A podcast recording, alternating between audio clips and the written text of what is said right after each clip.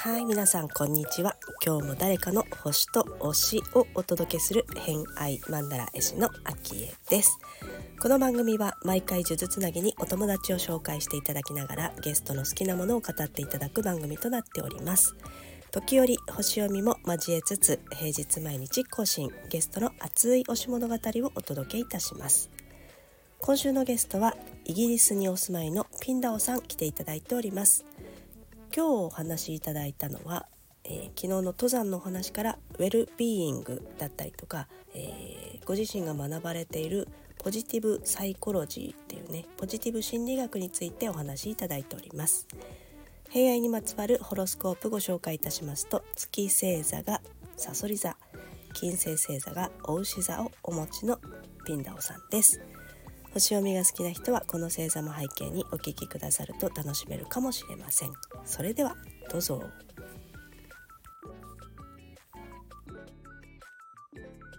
あのまあ、ちょっとこれはあの後であのまあ、勉強したことなんですけれども実はあの登山っていうのがあの自分のウェルビーイングですとか自分の幸せに対してあのものすごくいい影響を与えているんだっていうのがあの、まあ、これ後であのエビデンスベースであの全部分かったんですね、うん、うん、それがすごい衝撃 でした。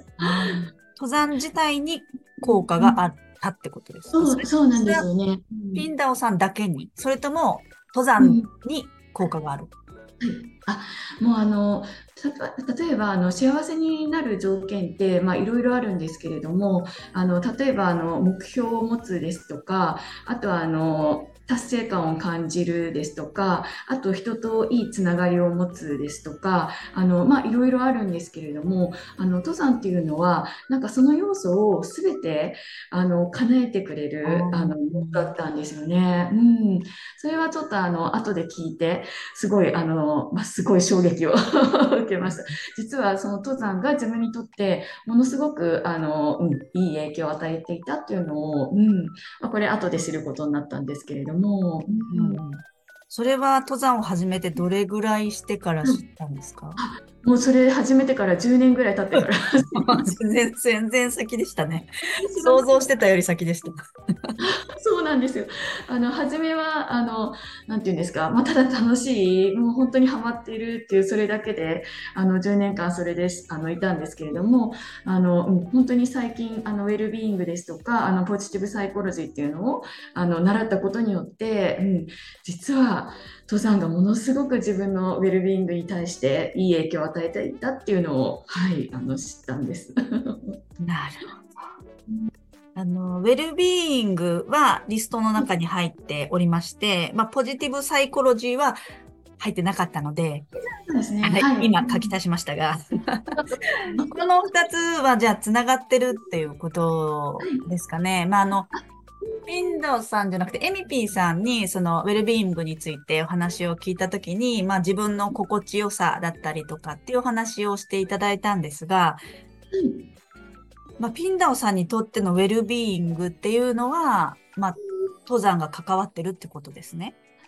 そうですね。あの、まあ、私にとってのウェルビーイングは本当登山によってかなりあの高めてもらったっていうことと、うん、であとあの、まあ、ちょっとあのポジティブサイコロジーとも、まあ、あのちょっとあの関係してくるんですけれども、あのなんかあのそうあのポジティブあのサイコロジーをですねあのうんと、あのやることなんかあの学ぶことによってでそれっていうのはあの本当に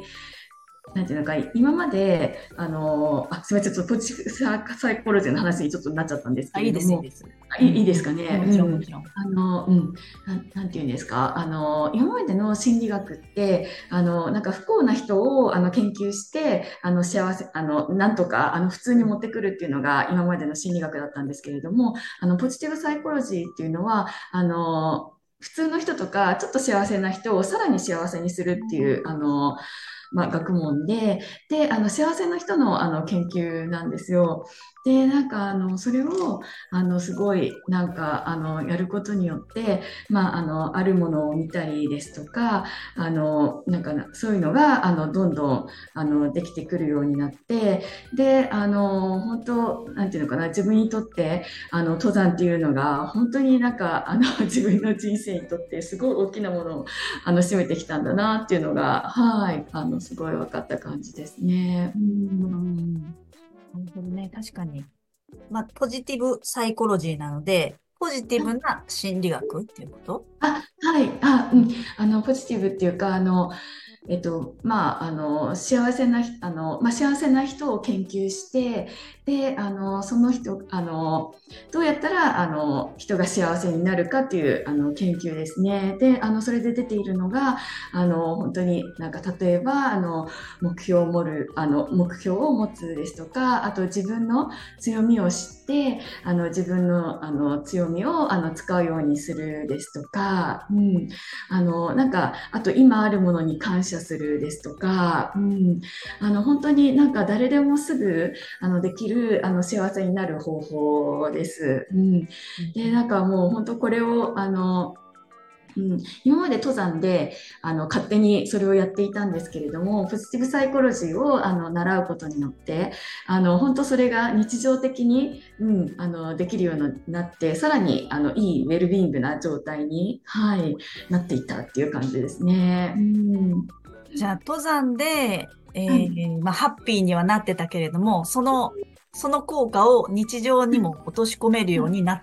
た感じ。うん。うんうん、そうですね、はい。うん、確かにね、そうかうん、なんか心理学とかって確かにそういう、なんて言うんでしょう。あのー、困ってる人っていうか、まあ、マイナスポジティブじゃないネガティブな感情を持ってる人を、ゼロがあるとするならば、まあ、そっちの方に持っていくみたいな、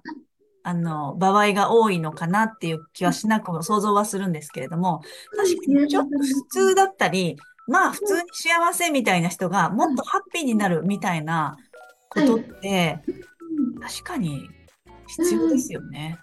うん、そうなんですよね。うん、なんかあの昭恵さんとかもなんかそれを事でなんかされてるような気がして、例えばなんかね人と話をしていただいて、であの本当今日私もすごいなんか今あの本当好きなこと話してすごい幸せになってるんです。嬉しい。うん、うん、本当やっぱりあの好きなこととかあのいいことをねあの思って話して本当ねあのみんながウェルビーイングな状態になるので、本当昭恵さんはなんかもうそれを常にされていらっしゃるんで、うん、本当、あの それは嬉しい。とても嬉しいですね。そう 私もでもね、やっぱり嬉しい人、嬉しい、楽しい話をしている人と話すのって、やっぱり私も幸せになっちゃいますからね。そう、ね、ハッピーしかない空間ではありますね、確かにね。